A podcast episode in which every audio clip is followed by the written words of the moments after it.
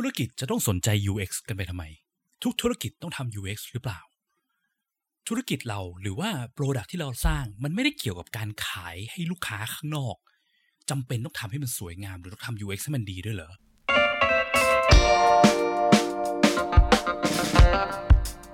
ยินดีต้อนรับเข้าสู่ผักสดพอดแคสต์ รายการที่จะพูดถึงการพัฒนา product ให้ดีที่สุดสำหรับลูกค้าของคุณ เพื่อธุรกิจที่ยั่งยืนกว่าด้วยกระบวนการ user experience design และ research กับผม พิษพิจารณาลัตนาที่คุณ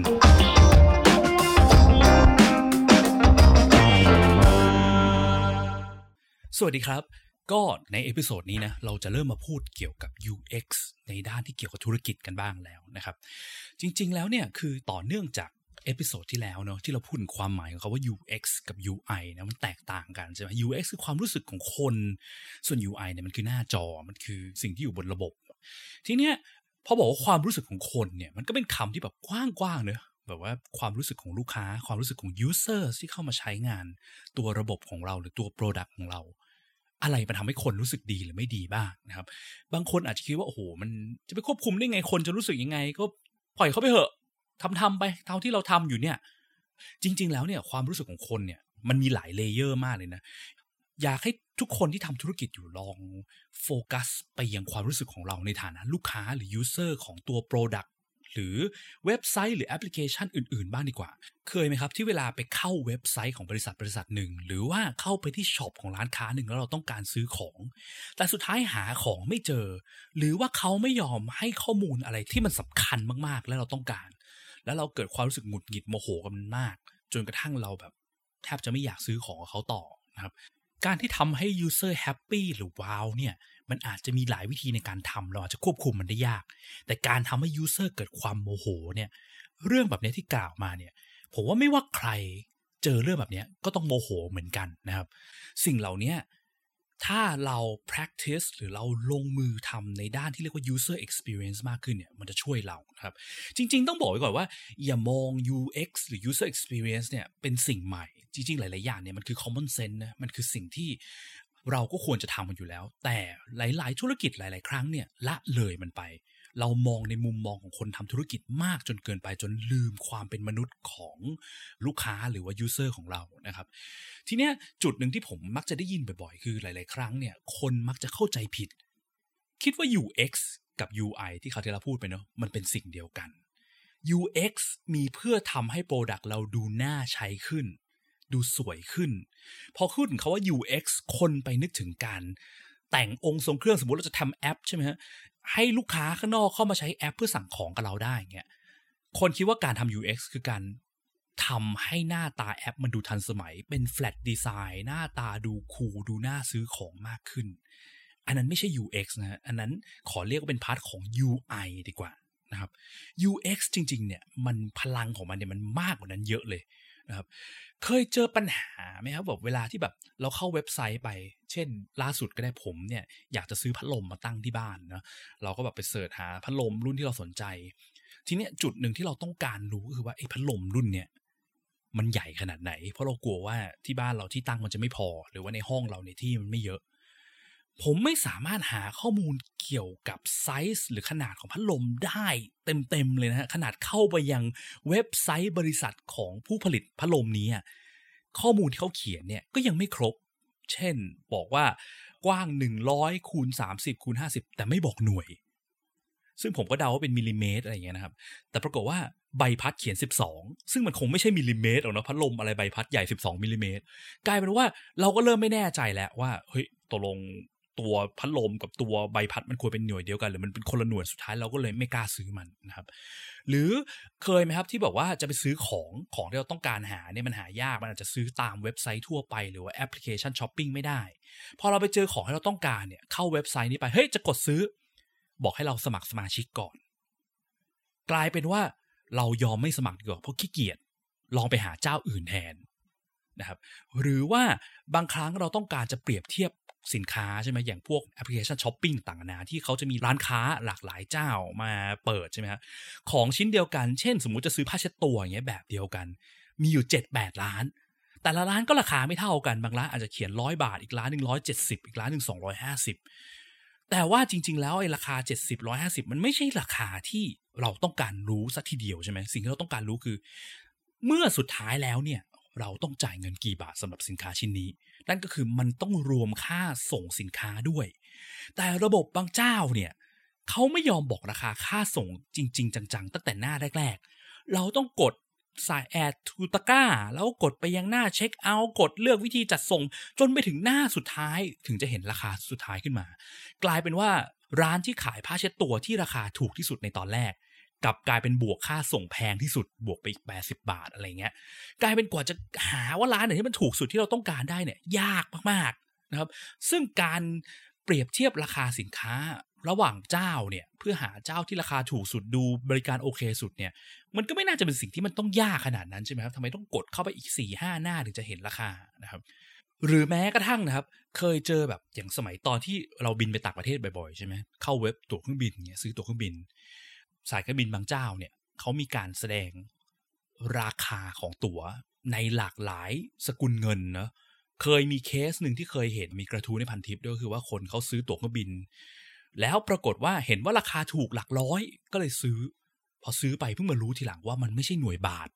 แล้วเขาอะไม่คุ้นเคยกับไอ้พวกตัวย่อสกุลเงินที่มันเป็นตัวอักษรสามตัวใช่ไหมอย่างสิงคโปร์ก็เป็น SGD อะไรเงี้ยสิงคโปร์ดอลลาร์หรือว่าญี่ปุ่นเป็น JPY อะไรเงี้ยเขานึกว่ามันเป็นหน่วยไทยบาท ปรากฏมารู้ทีหลังคูณหน่วยไทยบาทออกมาเป็นหลายพันเลยอะไรเงี้ยนะครับ สิ่งพวกเนี้ยคือสิ่งสำคัญมากและมันเป็นงานของ UX หรือ User Experience Design ที่ต้องโฟกัสและเก็บ แต่จริงๆ ไม่จำเป็นต้องมี UX เราก็สามารถทำสิ่งเหล่านี้ได้เนาะคือถ้าทีมงานที่สร้าง product มีการ pay attention มากขึ้น ใส่ใจในเรื่องพวกนี้มากขึ้น มองในมุมมองของคนใช้มากขึ้น ซึ่งนั่นแหละคือความยากอย่างหนึ่งใช่ไหมครับเพราะว่าเพราะว่าอะไรเพราะว่าเวลาที่เราอยู่ในโหมดคนสร้าง product โหมดเจ้าของกิจการ เราอะรู้จัก product หรือกระบวนการ business model ต่างๆนานามากกว่าคนทั่วไปที่อยู่ข้างนอกที่เขาไม่เคยรู้เรื่องอะไรเลย ความยากมันคือ เราไม่สามารถลืมสิ่งที่เรารู้ในหัวเราได้ มันเป็นคำพูดคำพูดหนึ่งสมัยที่ผมเรียนเลย เขาบอกว่าให้ท่องไว้เลยว่า we cannot unlearn information นะครับพอเวลาที่เรา unlearn ไม่ได้สิ่งที่เกิดคืออะไร คือมันยากมากที่เราจะมองเห็น product เราในมุมมองของ user ใหม่ๆ user ที่ไม่เคยรู้จัก product อะไรต่างๆนานาของเรา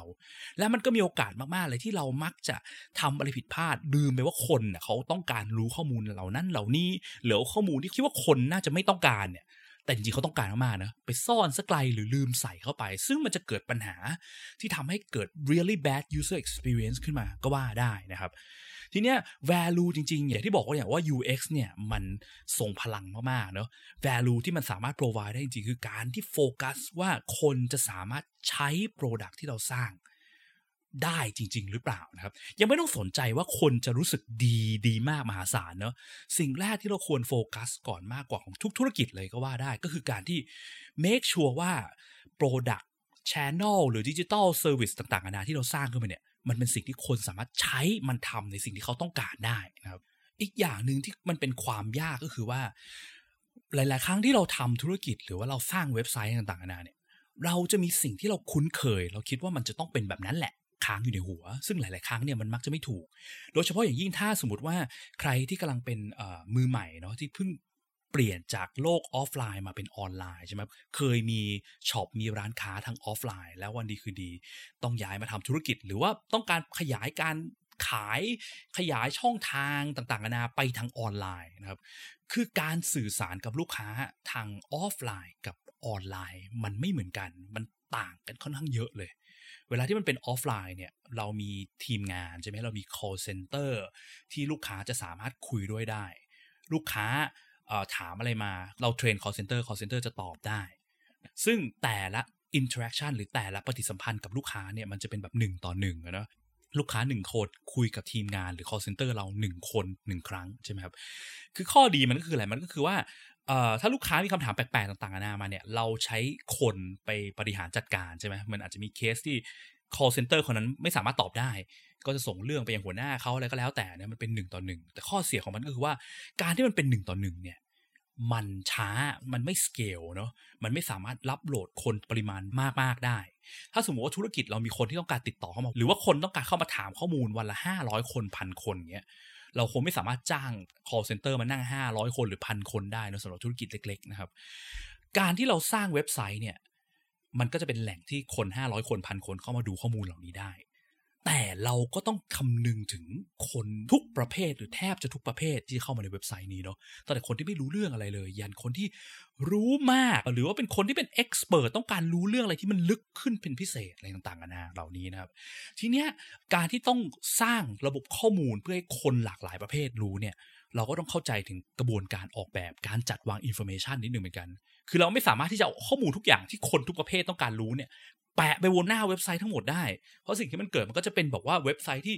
เต็มไปด้วยเท็กซ์ข้อมูลสุดท้ายคนก็ไม่อ่านคนกดออกเลยนะครับ คิดว่าทุกคนก็น่าจะเคยมีประสบการณ์เนะเวลาที่เข้าไปยังเว็บไซต์บริษัทอะไรต่างๆนานาเงี้ยเข้าไป